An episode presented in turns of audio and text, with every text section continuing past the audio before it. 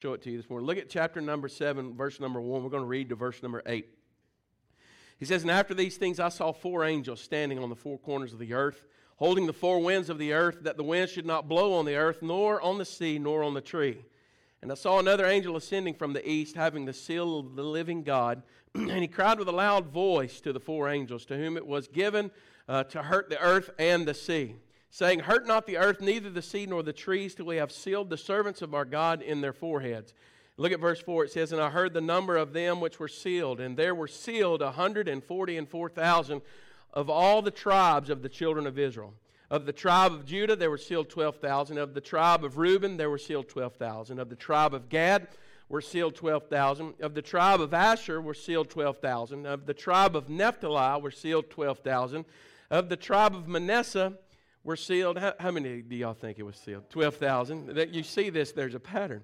It says, and of the tribe of, of Simeon were sealed uh, 12,000. Of the tribe of Levi, 12,000. Of the tribe of Issachar were sealed 12,000. Of the tribe of Zebulun were uh, sealed 12,000. And of the tribe of Joseph and Benjamin, we're just going to put them together, were sealed 12,000. Amen. Let's pray. Father, we ask you as we uh, open up your word today that you'd give us understanding. Lord, without your understanding, Lord, then we have uh, no interpretation or no um, complete picture of what's going on here.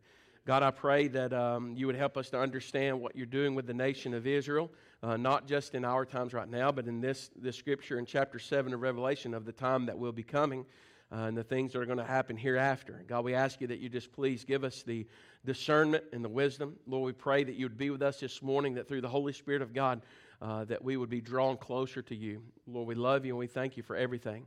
Father, as we uh, have our service here, we ask you to be with our preachers that are out.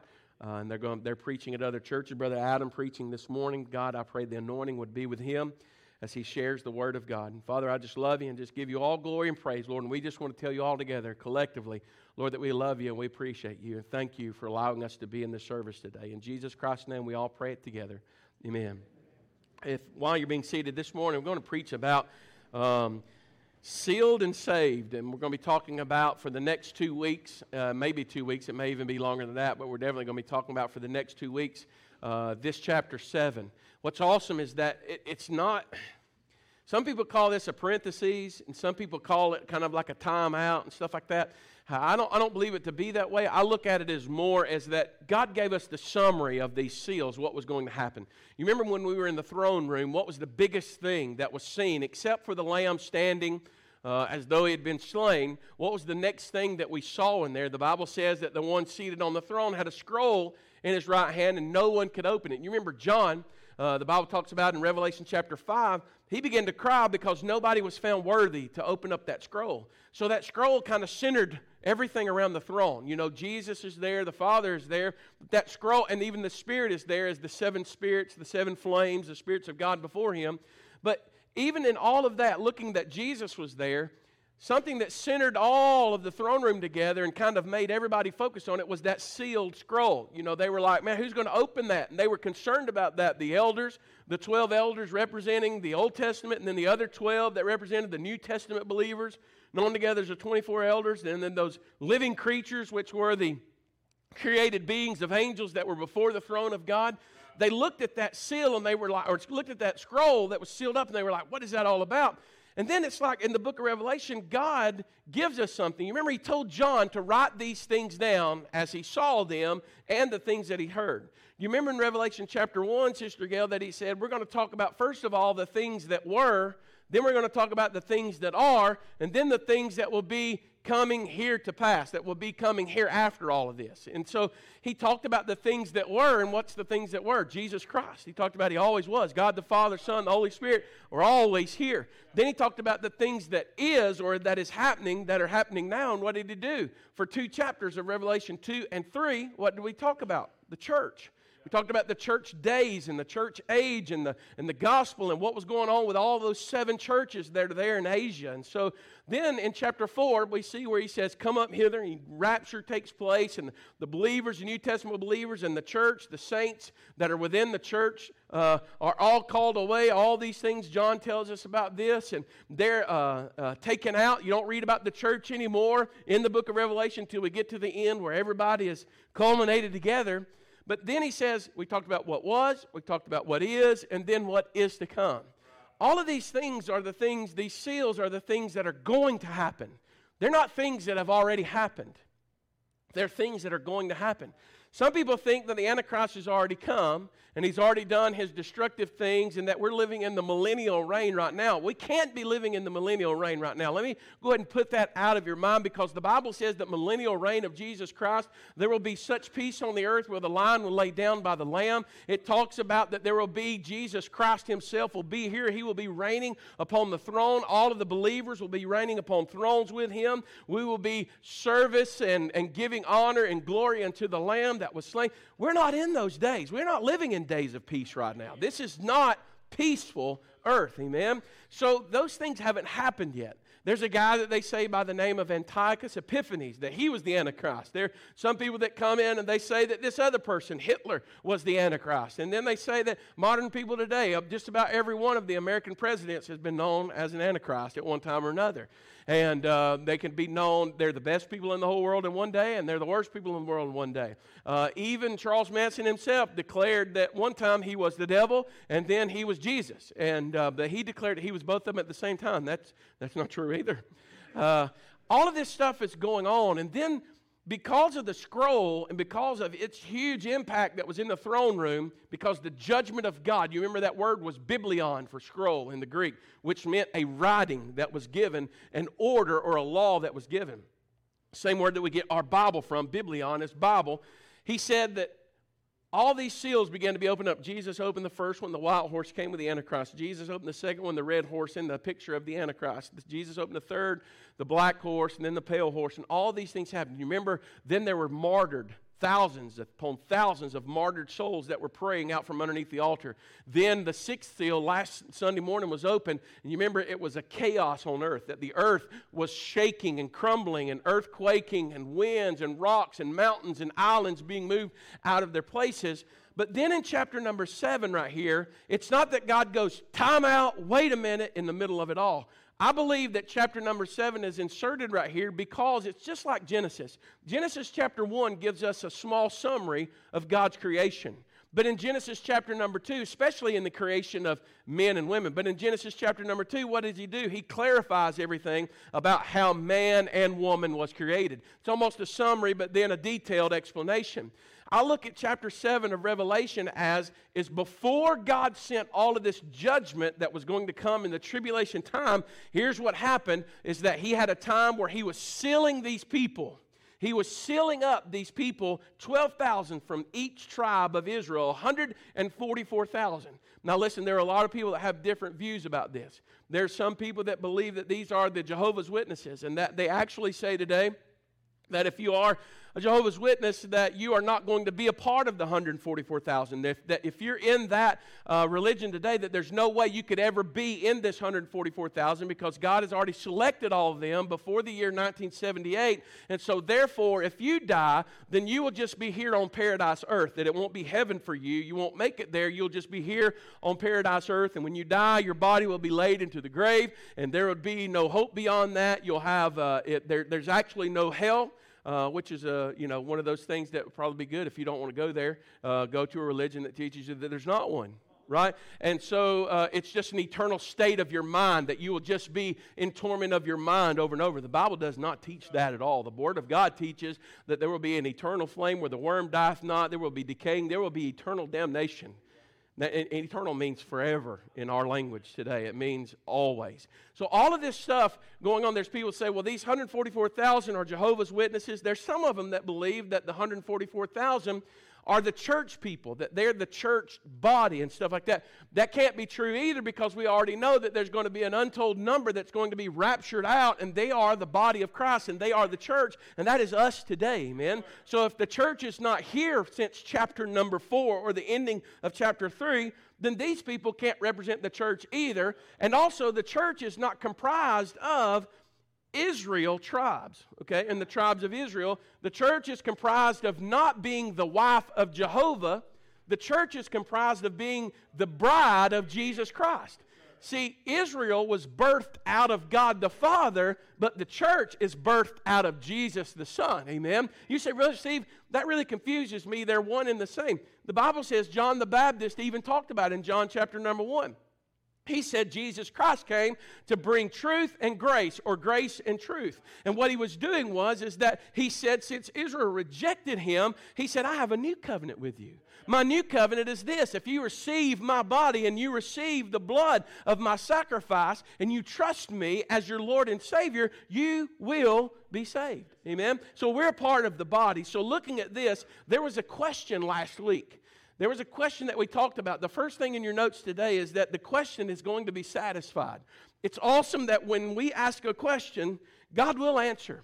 Now, let me tell you this before you get onto the uh, goody goody gumdrop Christianity today and go, okay, so if I ask a question, God's always going to say yes. Let me tell you this with a no.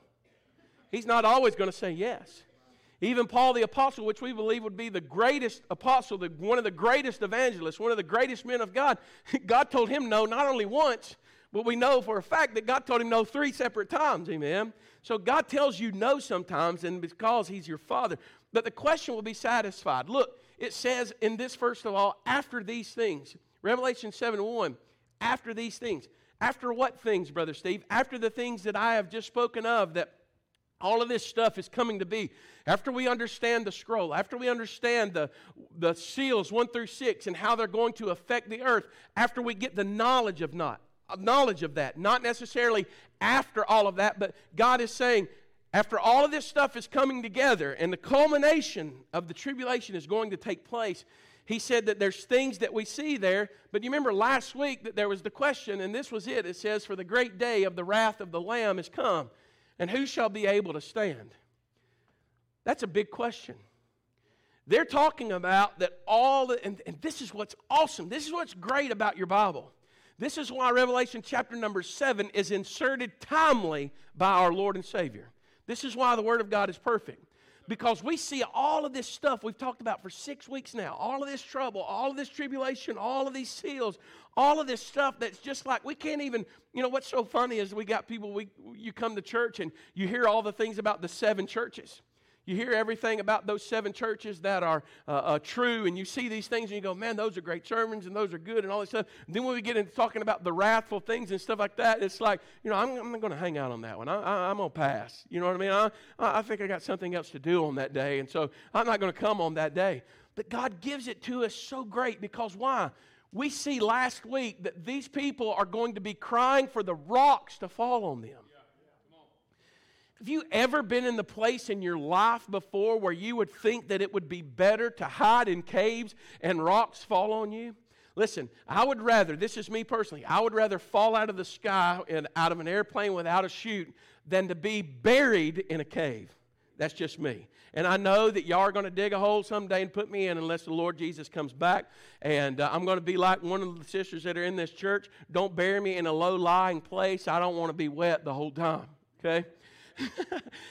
I know that's going to happen, but I, it, years ago I worked for the city of Fultondale, and we had uh, the Lewisburg mines were being closed up. And some of y'all might remember the Lewisburg mines. And They actually run from where that racetrack gas station is in Fultondale on 31 Highway, down where uh, that Ken's Breakfast House used to be. And, and all the older people are going, "Oh yeah, I know exactly what you're talking about."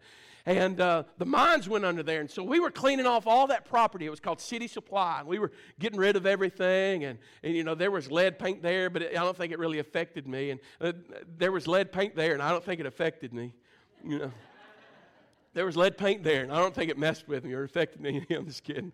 But they had the mine, and everybody was like, let's go down in the mines. And I'm like, no, no, no, no, no.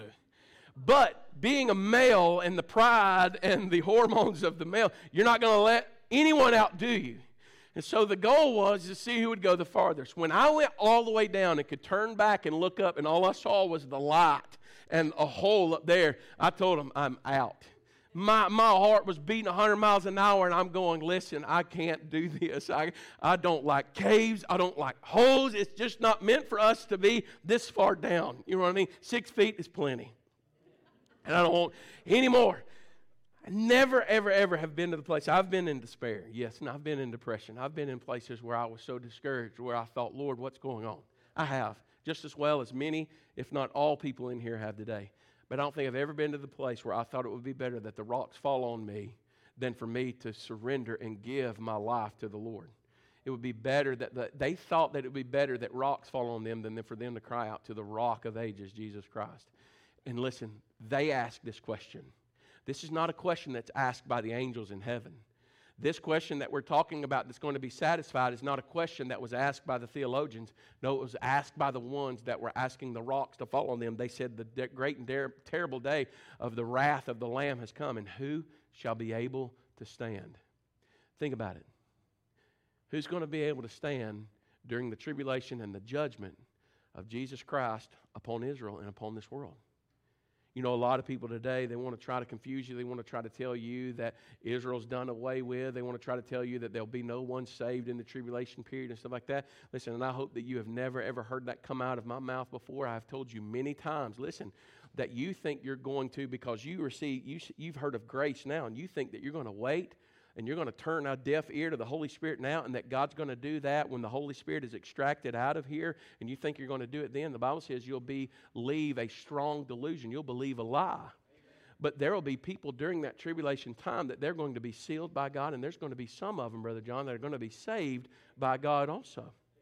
And we need to understand that the Bible says, Who shall be able to stand? God answers that question, church. He answers it very clear in chapter number seven. So, what does He do? God's judgment was stayed. God's judgment said, Listen, before you can go, before you can do these things, he stayed his judgment. He pulled it back and he said, I'm going to do, I'm going to do something before the judgment comes. And you say, Well, what do you mean, Brother Steve? God took his hand and withheld all of these things from coming. He had it in his hand, amen, the scroll. He withheld these things from coming the same way that he did for Lot and Sodom and Gomorrah. Everybody understand the story of Sodom and Gomorrah? You know, a lot of people misunderstand the, uh, uh, the scripture of Sodom and Gomorrah. They always think that it was just a city that was full of homosexuality. I'm here to tell you today it wasn't just full of that, it was just full of sin. Sin is sin no matter what it was liars, thieves, murderers, idolaters, adulterers, all these things, all this stuff, it doesn't matter. It was a city and cities that were full of sin. They were at the base of the, of the Dead Sea. But look at what the Bible says right here about Sodom and Gomorrah. He said unto Lot, He said unto him, See, I have accepted thee concerning this thing also, that I will not overthrow this city for which thou hast spoken. He said, Haste thee, get up and get out. He said, Escape thither. Look at what God says. For I cannot do anything till thou become thither. Therefore, the name of the city was called Zoar.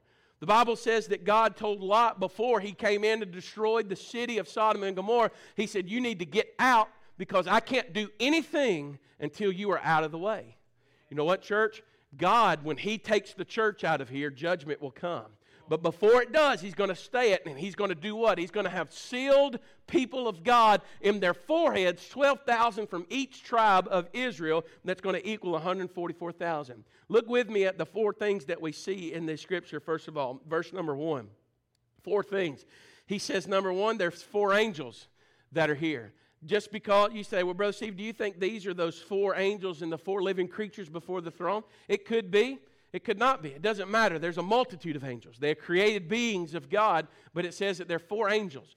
You say, well, what do you think that means? They're four messengers of God's will and his enforcement of his will that are going to come and do these things. Bible says that they're going to come in this and they're going to afflict the earth, which will be the grass and the waters, the seas, all of those things. Then the Bible says that the second thing is that there's four corners of the earth. They were standing on the four corners of the earth. Now, I know what some of you are thinking right now. You're thinking, I knew it, I knew it. I knew the earth was flat. I knew the earth was flat, right? No, it's not talking about that. We know the earth's not flat. the earth is as round as my head. All right? It's a sphere. It's going around. The Bible even talks about in the Old Testament that it is a sphere. It's a it's an encompass. It's circled together. But you say, well, brother, see, what is he talking about? The four corners of the earth. He's not talking about grabbing a hold of the four corners. But listen, we understand it to be just like this north, south, east, and the west, the, because it talks about standing on the four corners of the earth and going to grab a hold of what? The four winds of the earth. we understand that there's a directional thing that God has given us. You know what's great about this? Is that if we were to go north and go north and go north, you know what I mean? Eventually, we'd be going south. If we go north and we go on the other side of the, the earth, we're going south. And we're coming back north and coming back south.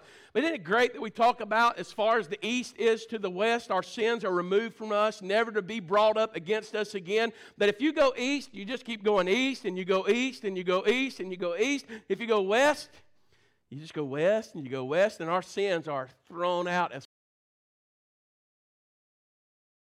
more excited about that, but maybe if you confess them, you'd be excited. Amen.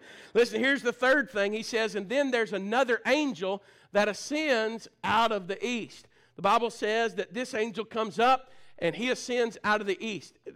People try to figure this out. They try to go, why the east? Because the, the sun, because uh, all of this, the eastern gate, and all this stuff. He just does. God's doing a great work, and He's going to do a great work that comes out of the east. The Bible talks about that this is another angel. Listen, this angel is not above those other four angels. There's no angel above another. If you were to ask one today, ask Satan because he thought he was even above God, but yet he fell, right? Amen. So the angels are not above one another. They just do what God tells them to do. And then the fourth thing that you see is that this angel has the seal of the living God. Amen.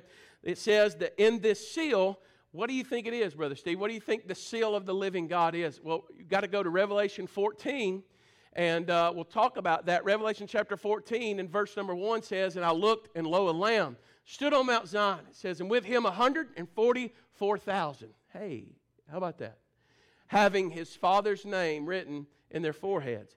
Church, the seal is simply this it's the seal of the Lamb of God with the Father's name upon these people. See, it is not the name of Jesus upon these people, which is what we bear. We bear the name of Jesus. Amen. It's not the name of Jesus, but these that are sealed are 12,000 from the tribe, each tribe of Israel, and they're sealed with the name of God the Father upon them all because God did this in a wonderful way. It represents two things. Number one, it represents possession. God says that these people are mine. You know, there's a song that says, Now I'm His and He is mine. You know what I mean? Says, Now I'm his and he is mine. And uh, man, just thinking about that, the possession that God has on them. Uh, did you know that the Israelites in the Old Testament, when the priesthood came about, that they used to wear these things called phylacteries and telephenes? And you say, what in the world is a phylactery? Well, you don't work at it like a factory, but it's a, and a telephone is not a telephone.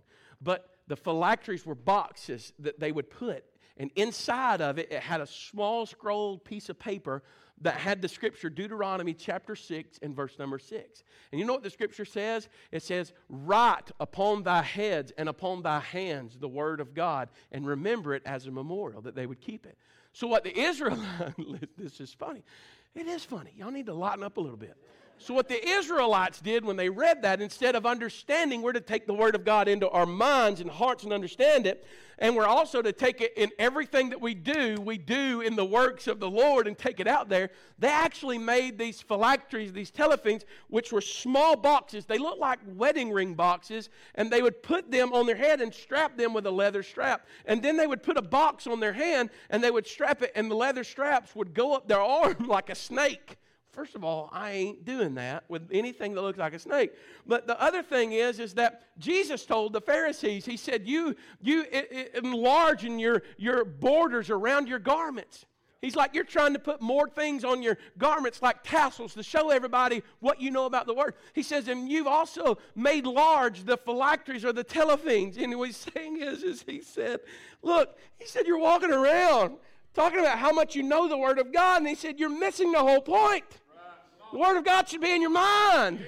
The Word of God should be in you, not on the outside of you to show off and to brag about. Listen, we, you say, Brother Steve, that's the silliest thing in the world. You ought to go with me sometimes to some of the pastor friends' office and see all of the writings and all of the degrees and all of this stuff that is just bigger and bigger and bigger and bigger and boastful and boastful. Listen, church, we if we go to school, nothing's wrong with seminary. I have a bachelor's in theology. nothing wrong with that.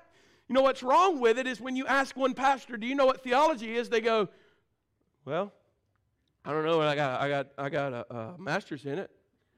Theology, theos is God. Ology is a study of. It's a study of God. So somebody asked me one time and said, Well, how much do you know about God? I said, About as much as you do, very small. Listen, we don't know as much about God as we think we do, no matter how big we make our diplomas. It's not about that, amen? God says it's possession. He writes his name upon their foreheads. What it means is, is he is saying, These people are my people. And you say, Well, Brother Steve, why, what does it matter? What does it matter if, if, if they show that they are the people of God and they are sealed by God? Because of the next thing. Antichrist comes and he's trying to overtake the world, Brother David. These people are going to be sealed and they're going to have the name of God upon them, and Satan is not going to be able to harm them. Satan's not going to be able to hurt them, to inflict them. The Bible talks locusts, which are demons that will come up out of the pit. And when they come up out, they'll have a sting of a scorpion. And it says that these people that are sealed will not be able to be hurt by that. But the people that are not sealed and not believers and not saved, you know what it says, Brother John? It says that they will hurt for months and months and months, and the pain will not go away. Think about it. God tells us that He possesses these people and he protects these people. You know, the Bible tells us that we're sealed. Did you know that? That we're sealed. The Bible tells us that every New Testament believer is sealed in Jesus Christ. Ephesians chapter 1, verse 13. He says, In whom you also trusted. Who is it that you trusted in? Anybody trust in Jesus in here? Amen. You trusted in Jesus. How? After that, you heard the word of truth, the gospel of your salvation, in whom also after that you believed, what happened?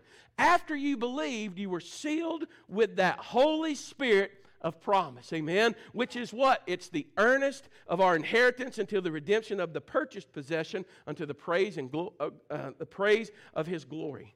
You know, the Bible says that we were sealed. You know what it's talking about in those days? And, and, and please go into the days that they lived. No, no one in here really writes letters anymore. Some people do. It's kind of what they say a lost art. But I guarantee you that none of you seal them the way that they sealed them in those days when we're talking about this time period, about 90, 92 AD, when John is writing these scriptures, when Paul was writing his scriptures, the Roman Empire, the Roman kingdom was, was prevalent among, among all of the other nations. They had came in and just about wiped out every other nation, and they are lifted up, and they would have insignias, and Caesars and emperors would have rings, and on those rings it would be their own seal. And what they would do is, is when they would sign a document, instead of signing their name and using 1,400 pens like our presidency does today. Have you ever noticed that they have to have a new pen for every contract that they sign? You know what? You know, I, I think that's crazy. What a waste. Anyway, they go and sell those things probably on eBay or something uh, and make a lot of money off of them. But th- what they would do in those days is they would take wax and they would seal up that letter and as they sealed up that scroll, they would take wax and put it on there, and then that uh, Caesar or that emperor or that governor would take his ring and his seal, and he would put that on there. And when he put that on there, if it was cracked, if it was removed, it had been opened up, then they knew, the person that received it, they knew that it was faulty and that someone came in and forged that document and did something to that document. But as long as it had that seal of that wax and it was still sealed off and it had that insignia of that king, emperor, or whoever it was, then they knew that this word was from them. That's what the Bible says God's going to do with these people. Listen, John is taking these earthly illustrations. He's told to write these things as he sees them and as he understands them, and he's showing us that God is going to do to them the same way. You know what we do today when we seal it? And then some of you go, What in the world? And you peel that thing off and then close it together, right? Y'all got to wake up. That was funny. You know it's funny. Some of you probably don't even know what I'm talking about. You know, now you don't even use mail. What do you do? You use email, right? But even in email today, some of it is encrypted to where it's sealed, to where it's not going to be able to be broken into. Listen, church, he's saying that these people will be sealed by God. They will not be able to be tampered with because why? They belong to him and he's going to protect them. Here's the last thing this morning. I know that you're thinking, man, it is only 1120 and Brother Steve is already, yeah, it's 1120 in my time. It's only 1120 and Brother Steve's already on the third point. Amen. Look, the Bible says there's going to be servants that are sealed. These people are going to be the servants of God. They're going to be the witness of God. Look at verse number eight. Oh, excuse me, verse number four. He says, And I heard the number of them which were sealed. And there were sealed 144 40 and 4,000, all of the tribes of the children of Israel, and of the tribe of Judah, and the tribe of Reuben, and Gad, and Asher, and Naphtali, and uh, Manasseh, and Simeon, and Levi, and Issachar, or Issachar, and Zebulun, and Joseph, and Benjamin. All of these servants are sealed. But, church, look at the number of them. It says there's going to be 144,000 of them. 144,000. 12,000 from each tribe.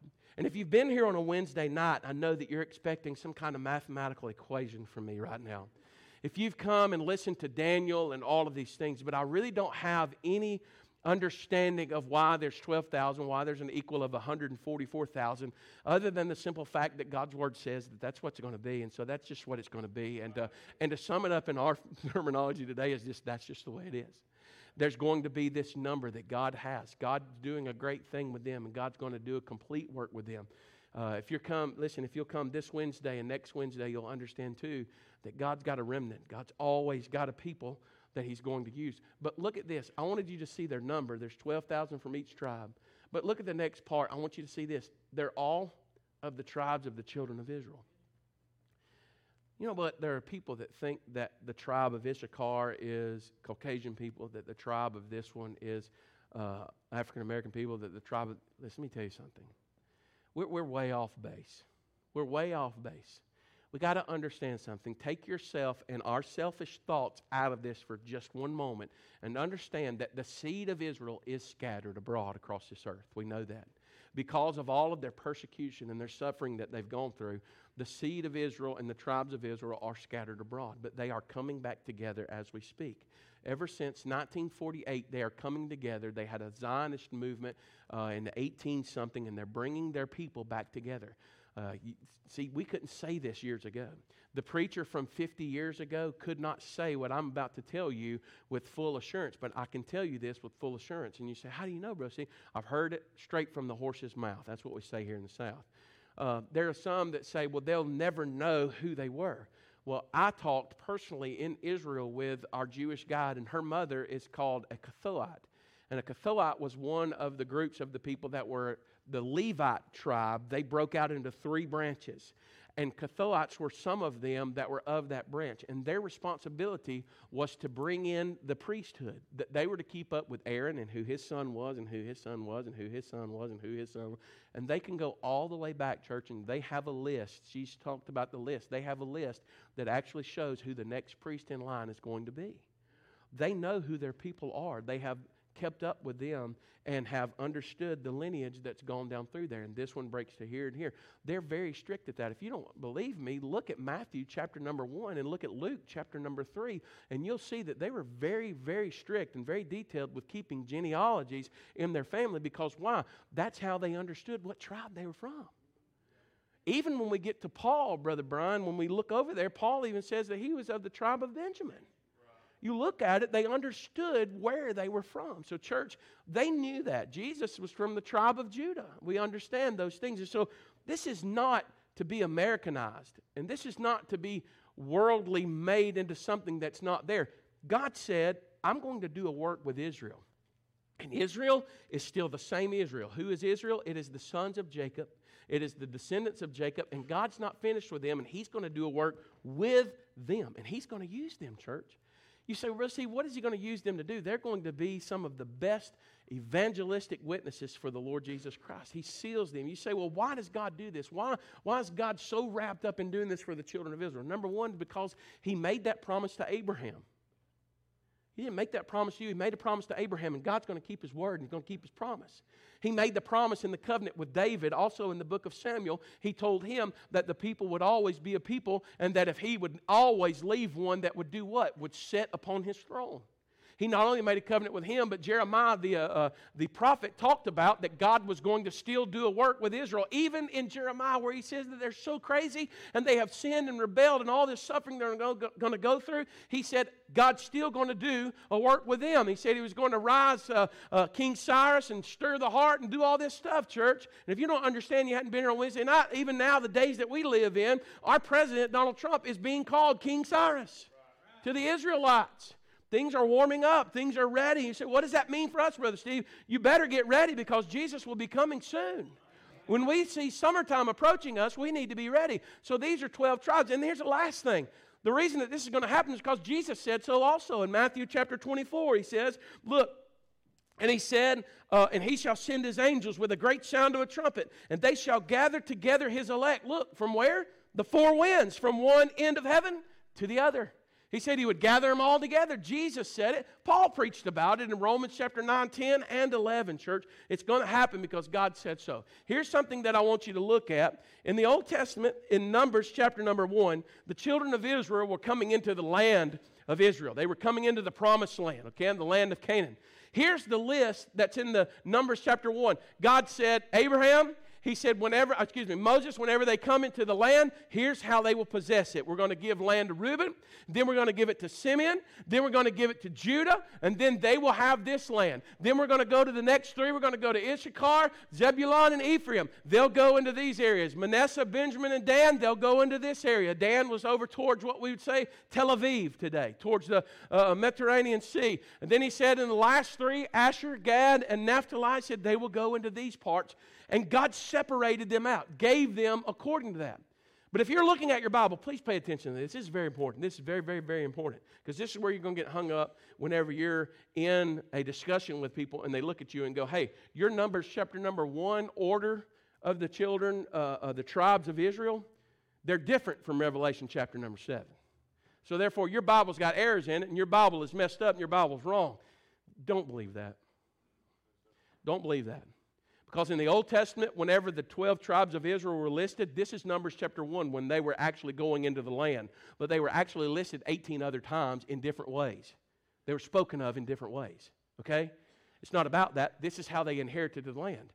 So the Bible says this is how they're going to be sealed. Look at how they're sealed. The Bible says that you will have, first of all, Judah, then Reuben and Gad, now, some of you go, wait a minute, Brother Steve, it was Reuben, Simeon, and Judah. Why is Judah mentioned first? The only thing that I can understand, Brother John, is because the Bible says that Jesus is of the tribe of Judah, that he's the lion of the tribe of Judah. The Bible tells us also that Jesus conquered death and the grave. And now, in the book of Revelation, chapter number 5 and 6, it's presenting Jesus Christ as what? Or chapters 4 and 5, it presents him as the one who has prevailed. Amen. So, why not mention his tribe first?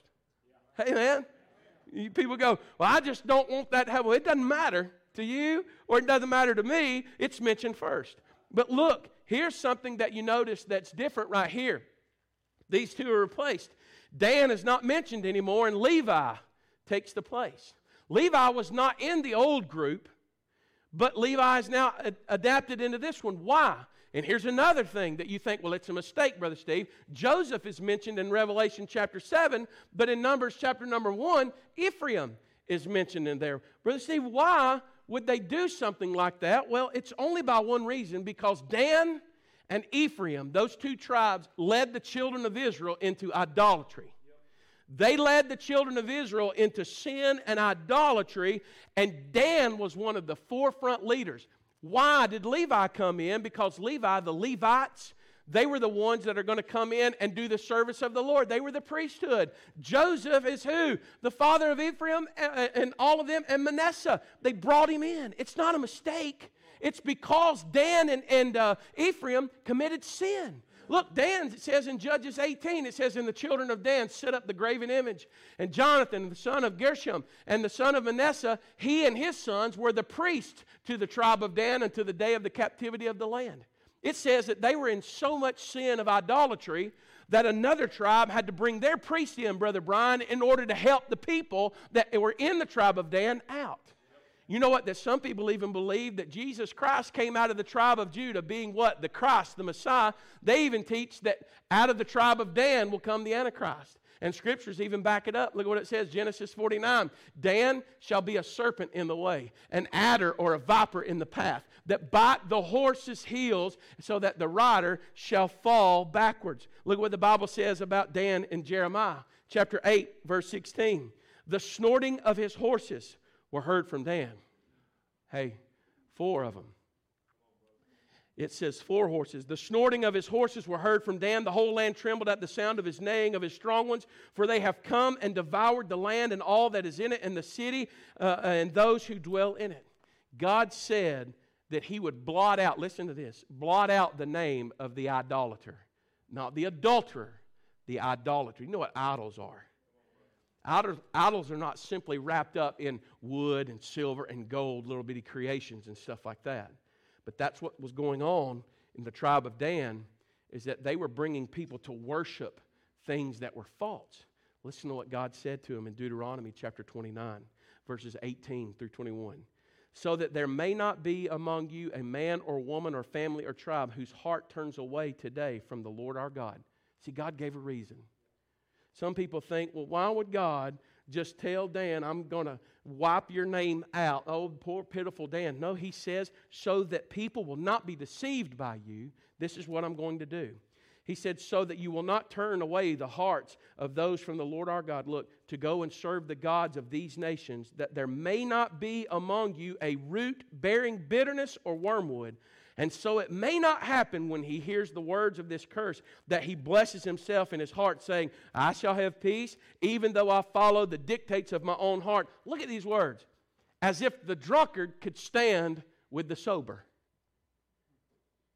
I'm going to tell you right now if someone in here is drunk, they stick out more than the sober, and the sober sticks out from the drunkard. It does. He said, Dan can't stand with the tribes of Israel, and neither can Ephraim. It would be like putting a drunk man and a sober man together. You could tell the difference. Amen. Look at the last thing that he says. He says, The Lord will not spare him, for then the anger of the Lord and his jealousy would burn against that man, and every curse that is written in this book would settle on him, and the Lord would blot out his name from under heaven. And the Lord would separate him from all the tribes of Israel for adversity according to all the curses of the covenants that are written in the book of this law. He said he would separate him and that he would remove him. Church is going to remove all of them. And I know you, our passive world today, we go, oh, Poor pitiful Ephraim and poor pitiful Dan and all these things. And Brother Steve, why is God so hard? Why would God be so hard on us? All I've ever heard my whole life is that, you know, Brother Steve, if I just say this prayer and repeat this thing and I get baptized and I go to church, that I could be okay. And that's why, you know, I come every now and then, I do this and, and, and sin, and God's going to accept me and to do all these things. Listen, let me tell you something. That's because you've been told a lie, because it's not about just repeating a prayer and being baptized and going into the church and coming by every now and then. It's about being a disciple of the Lord Jesus Christ. That's why he gives the words. He says, Why do you call me Lord and do not the things that I say? Why? Because if He is your Lord, you follow Him and you do the things He says. You know, I have talked with many, many people throughout my life of being a pastor. Some people have talked to me about how they didn't want to give up their sins. They were having good times and they didn't have, want to give up all of their buddies and all of their friends and stuff like that. Listen, it's hard for those people. They walk away. It hurts. It hurts me, but I can't imagine how much it hurts the Lord. Some people have come in, they give everything to God. They say they lay it all out right here and we're going to do this and we ain't going to do that and we're going to stop this and stop that. And then all of a sudden, uh, within years, they go back, they're exactly doing the same thing that they were before they came to Christ, you know. And you say, well, what do you say about that, Brother Steve? Well, it says in First John, it says if they were of us, they would have continued with us. Because they were not of us, they went away from us. So they were not of us. The Bible talks about that, or people have come to me before and said, well, Brother Steve, I, I, I want to know what I need to do as a Christian now. Now that I said that I'm saved, and, and I want to know what I need to do now and stuff. And I talk to them about church. I talk to them about reading their Bible. I talk to them about fellowship. I talk to them about Sunday school. Try to get them involved in this and this and this. And they go, I, I, just, I ain't got time for that. I don't want to do this. I've had people that come and talk to me about, ask me the question, what is tithing and what do we need to do with that? And I sit down and tell them, and then they never come back anymore. And you say, well, what do you mean by that? What, what what's going on, Brother Steve? It, it's just a simple fact that following the Lord is not simply just saying, Lord, just you do for me and take me to heaven, and therefore I'll just keep doing everything I was doing. That's not how it works.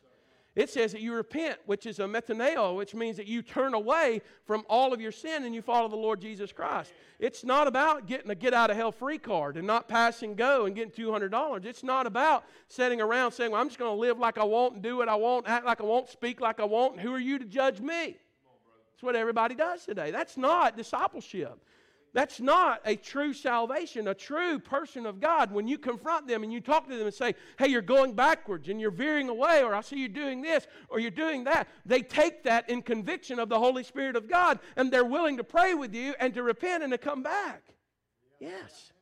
Nowadays, you talk to a Christian and say, hey, you know, and they look at you and go, who are you to judge me? I'm not, I'm not judging you, I'm trying to help you. What do you think you are? Well, I'm just trying to be a pastor trying to be a friend. trying to be a follower of Jesus Christ and a disciple along with you. Iron sharpening iron. You see me doing wrong. Listen, the things that I'm coming to you about are not things that I've made up. It's things from the Word of God. And that's where the Bible says, Judge not, lest you shall be judged. By the same judgment you judge with, you will be judged. What's it talking about? We judge by this book. I don't come to you, Sarah, and go, you know what? I think you're wrong and you're in sin because you wore a blue, no, I'm not going to go there, blue and white shirt. I picked the wrong person because I had a blue and white shirt on. But mine's got checkered. I look, if I took it off, I'd look like a big old picnic uh, table. You know, Sarah, yours is horizontal. I just don't believe God's. I don't believe God's good with that. See, that's judging out of my own judgment. No, no, no, no. But if God's word says that we shouldn't wear blue and white horizontal stripes, then we should say, hey, God's word says that. And therefore, I can't come to her with the blue and white horizontal stripes on my shirt and judge her for what she's doing when I'm doing the same thing. And I'm going to tell you something. You know where churches would turn inside out and be on fire for the Lord and souls would be saved? If they got a hold of that. If they got a hold of the fact that, listen, you can't go out there and tell everybody else what, uh, what they're doing wrong and you're over here doing all this other stuff. Listen, the Bible says these serpent, serpents, we're going to close with this, these serpent, uh, servants are sealed, secured, and they're set apart. The Bible says they're sealed from the living God. They are secure. They're going to endure to the end. Come on, Brother Brandon. You said, Brother See, what do you mean they're going to endure to the end? You remember the Bible says when God flooded the earth and destroyed all flesh from the face of the earth. The Bible says that ever how long it took Noah and them to build the ark and to do all those things, but the Bible says whenever Noah and his family, eight souls that were inside the ark, you know what it says about them? It says that they were safe inside the ark. They were still in tribulation, though. Listen, Brother Heath, they were in that ark. They were sealed on the inside and the out. The Bible says it was pitch, but there's two words that's used for pitch in the Hebrew back there in Genesis chapter 6. One word is called kepher, which is meaning atonement, and one word is called kephar, which is meaning redemption or ransom. And what it means is, is that they were atoned and sealed from the inside, but on the outside, they were ransomed by God. They were sealed up. But listen, you take that boat and you got waters that are bursting up from the fountains of the earth and waters that are coming down and they're moving and it's so rapid that it's destroying the face of the earth. You're in a boat, you're still in tribulation. That thing was rocking around. You got to know that it was rocking around and moving around, and man, it was being thrown. Waves were doing all of this stuff while all of those waters were coming down. They were still in the tribulation. But the Bible says that Noah and his family, Brother Ricky, were safe inside of that, of that ark. Why? Because they were sealed inside the ark. God shut the door and sealed them in. The Bible says there's going to be 12,000 from each of the 12 tribes of Israel that are going to be sealed by the living God and it's going to be His seal. And they're going to be in tribulation, but Brother David, they're not going to be able to be hurt. You know, I believe, looking at the scriptures, and some of you other preachers may, you know, believe this or may not, but I believe that these are going to be sealed because they're going to come to faith and believe who Jesus Christ really is. Because that's the only way. There's no other name given under heaven whereby we are saved. Other than they're going to be saved by grace. It's going to be God's grace. They're going to be sealed. But I believe that they're going to come to the understanding of who Jesus is. And the way that I believe it's going to happen is later on in Scriptures of Revelation. The Bible says that there's two witnesses that are going to come to the earth and they're going to be testifying of Jesus and who he is. Talks about Moses and Elijah. They're actually going to be slain in the streets and they're going to be laying out there for a certain amount of days. And, you know, the Bible says that all the people of the earth will behold them. And you say, how can that happen? Especially in John's day. It can happen now. Facebook, live stream, everything that we have, you know what? You'll get an alert, like an Amber alert, and boom, they can be pulled up right there on your phone. All that stuff. Times are ready. Everything that John talked about that he really couldn't understand, but wrote because God told him to write, and he didn't fully understand it. We see these things, we see them happening. And so I believe these 12,000 come to an understanding of who Jesus Christ, the true Messiah, actually is and they're going to go out, Brother John, and they're going to be preaching. They're going to be the witnesses. They're going to be, listen, this is awesome 144,000 John the Baptists. Imagine that. John the Baptist said, Herod, you're wrong for having your brother's wife. Man, got his head cut off. They ain't even going to be able to cut these heads off. They're not going to be able to hurt them. God's going to protect them. You say, I wonder how God's going to protect them the same way He protected Jesus until His time was come the multitude was going to grab him. The Bible says that he was gone. He walked through the midst of them. 12,000 from each tribe preaching. Listen, and the earth is going to have a move of God. So that brings us to the first thing that we talked about. The great day of the wrath of the Lamb has come. And who shall be able to stand? Who shall be able to stand? See, sometimes we look at it and we go, nobody's going to be saved. Nobody could go through that. But the Bible tells us they're going to be those sealed. They're going to be saved by God. They're going to be able to stand in the day of wrath. Here's the last thing. I know that we look at it and we go, Brother Steve, wh- why do you think God would, why would God have judgment on Israel like that and upon the nations of the earth that are unbelieving? And would God seal them and use them to do this in order to reach people in that last time of judgment? Why, why would God do those things? Well, I, I'm going to answer that question like a politician with another question. Why would God take these years that we've been in since the book of Acts, chapter number 8, and the establishment of the New Testament church, and allow you to come and hear a message of God anytime you wanted to at any road or street in Alabama? You could turn on the television and you could hear an evangelist on TV. You could turn on the radio and hear the gospel being preached to you. Why would God save people like me and some of these others and all of us that are in here and then have us to witness for Him and witness for Him and witness for Him? It's because God is gracious and God is long suffering. And God is not you and you are not God. And God loves way more than we could ever, ever understand. It's an unexplainable mercy that God has. You're not going to understand this, and Brother David and I was talking about it earlier. But even in the recent events that happened this last week or this last month, when God sent His Son to die on the cross for the sins of people, God sent His Son not only to save that young little girl and to take her safely into the arms of Jesus Christ where she is now, God also saved and can save, not save, but can save whoever it was that did those horrible things. You say there's no way. If you believe that, then you have no forgiveness of Jesus Christ. If you believe that, then you cannot have forgiveness. Because, why? Listen, we can't claim that God just did it for us because we're good. No, because God's not a respecter of persons and not, He never cared about how good you were. But when God saved me, you know where He found me? God found me in some horrible things that I don't like talking about, I don't like sharing. I've set my boys down and told things to them only because I didn't want them to hear it from other people because it was my past and my sins. But I hate talking about it. But God's love reached down and saved a horrible, wretched, vile sinner, just like the thief on the cross when he saved me.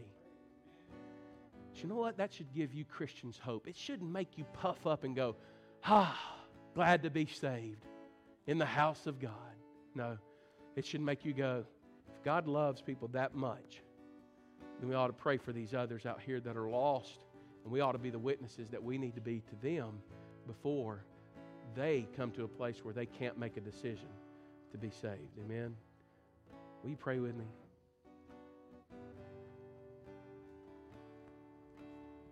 If you have no forgiveness for a brother or sister, the Word of God says, then God has no forgiveness for you. If you cannot forgive, then God will not forgive you. It's that easy. If you're holding hatred and you're holding bitterness in your heart because you think that someone like that couldn't be saved, I'm telling you, you need to check now and say, Lord, forgive me. Forgive me for thinking that way. If you're not saved, I'm asking you today to come to Christ and say, Lord, save me. I'm not asking you to repeat a prayer with me.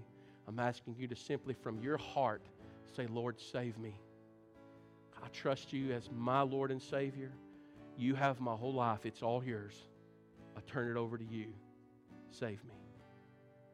If you know that you're saved, but yet you're not ready to face the Lord, I'm asking you this morning to say, Lord, forgive me.